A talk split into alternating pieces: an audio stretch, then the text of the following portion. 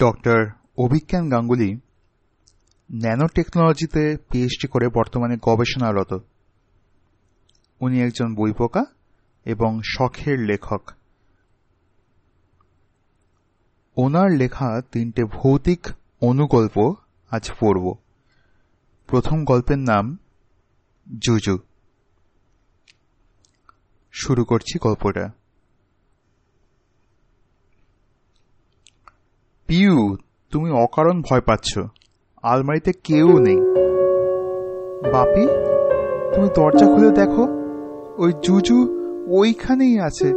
আমায় ভয় দেখায় ওটা। কেন জানি না, আলমারির দরজা খোলার সময় অমিতের বুকটা একটু কাঁপল। কিন্তু খোলার পরেই ভয় কেটে গেল।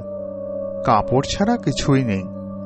মেয়ের দিকে ফিরে সে বলল, এই দেখো, কেউ নেই। এইবার বিশ্বাস হলো? পিউ তখনও ভয় ভয় চোখে তাকিয়ে আছে দেখে অমিত ফের বলল, জুজু বলে কিছু নেই। তোমার দিদিমা তোমায় ভয় দেখাতে এইসব গল্প থামতে হলো অমিতকে। পিউ মুখ হাঁ করে আছে, কিছু বলতে চাইছে যেন। কিন্তু প্রচণ্ড আতঙ্কে শব্দ বের হচ্ছে না তার। তার দৃষ্টি অমিতের পেছনে। কি হচ্ছে? কি কথা শেষ করার আগেই দুটো কালো লম্বা হাত পেছন থেকে অমিতকে চাপটে ধরল। পিউয়ের চোখের সামনে তার বাবাকে কেউ আলমারির ভেতর টেনে নিল। জমা কাপড়ের ভেতর অন্ধকারে হারিয়ে যেতে যেতেই সজরে আলমারি কপার দুটো বন্ধ হয়ে গেল। প্রথম অনুগল্পটা এইখানেই শেষ। কি? ভয় পেলেন নাকি? এরপর বাড়িতে একা থাকলে আলমারি খুলতে সাহস পাবেন তো? এবার পড়ব দ্বিতীয় অনুগল্পটা। অনুগল্পের নাম কুকুর। কুকুর দু চোখে দেখতে পারি না আমি ছোট থেকেই। কিন্তু স্ত্রী কুকুর কিনে নিয়ে আসার পর কিছুই বলতে পারিনি। তবে আমিও সুযোগ খুঁজছিলাম। বউ বাপের বাড়ি যাওয়ায় সুযোগটা পেয়ে গেলাম। সেদিন একটা বল নিয়ে কুকুরটার সাথে ফেচ গেম খেলতে গিয়ে এই বুদ্ধিটা এলো। আমি বল ছুঁড়ে দিচ্ছিলাম আর কুকুরটা সেটা মহা আনন্দে কুড়িয়ে আনছিল। এরম বার কয়েক হওয়ার পর ইচ্ছে করেই বলটা ছুঁড়লাম পুরনো কুয়োতে। বোকা পশুটা ঝাঁপিয়ে পড়ল আমার ওপর অন্ধবিশ্বাস নিয়ে। কয়েকবার জলে আওয়াজ হলো। আর তারপর সব চুপ। উফ, নিশ্চিন্ত। সারাদিন বেশ আরামে কাটলো। আর রাতেও নিশ্চিন্তে ঘুমটা হলো। পরের দিন সকালে ঘুম ভেঙে ঘড়ি দেখতে তাকালাম মাথার পাশের টেবিলে। কিন্তু এ কি?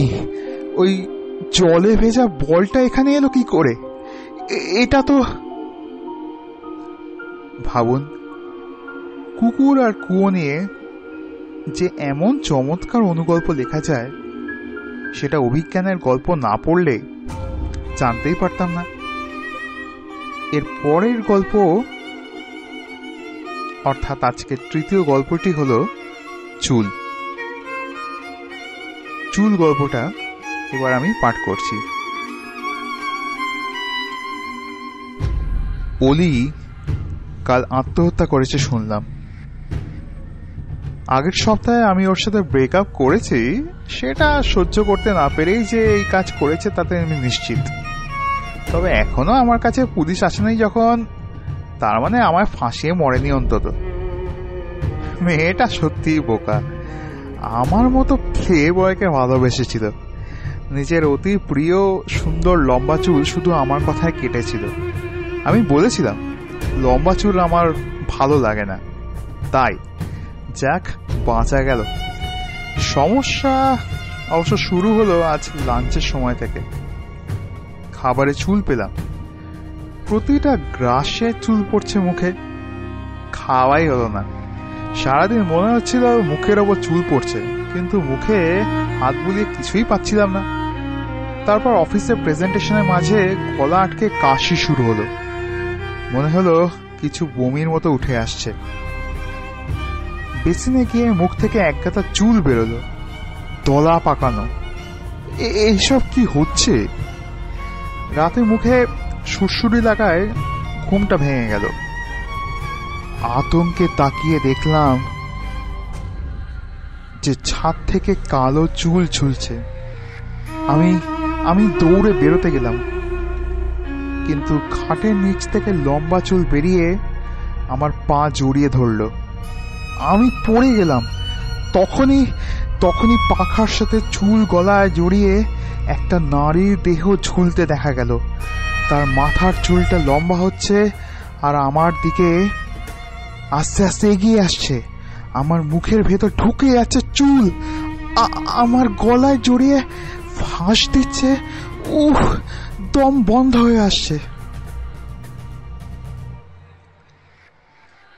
চুল নিয়ে ভৌতিক অনুগল্পটা ঠিক যতটা ভয়ের হওয়া সম্ভব ঠিক ততটাই আতঙ্ক ও ভয় লেখক এনেছেন গল্পটা জুড়ে।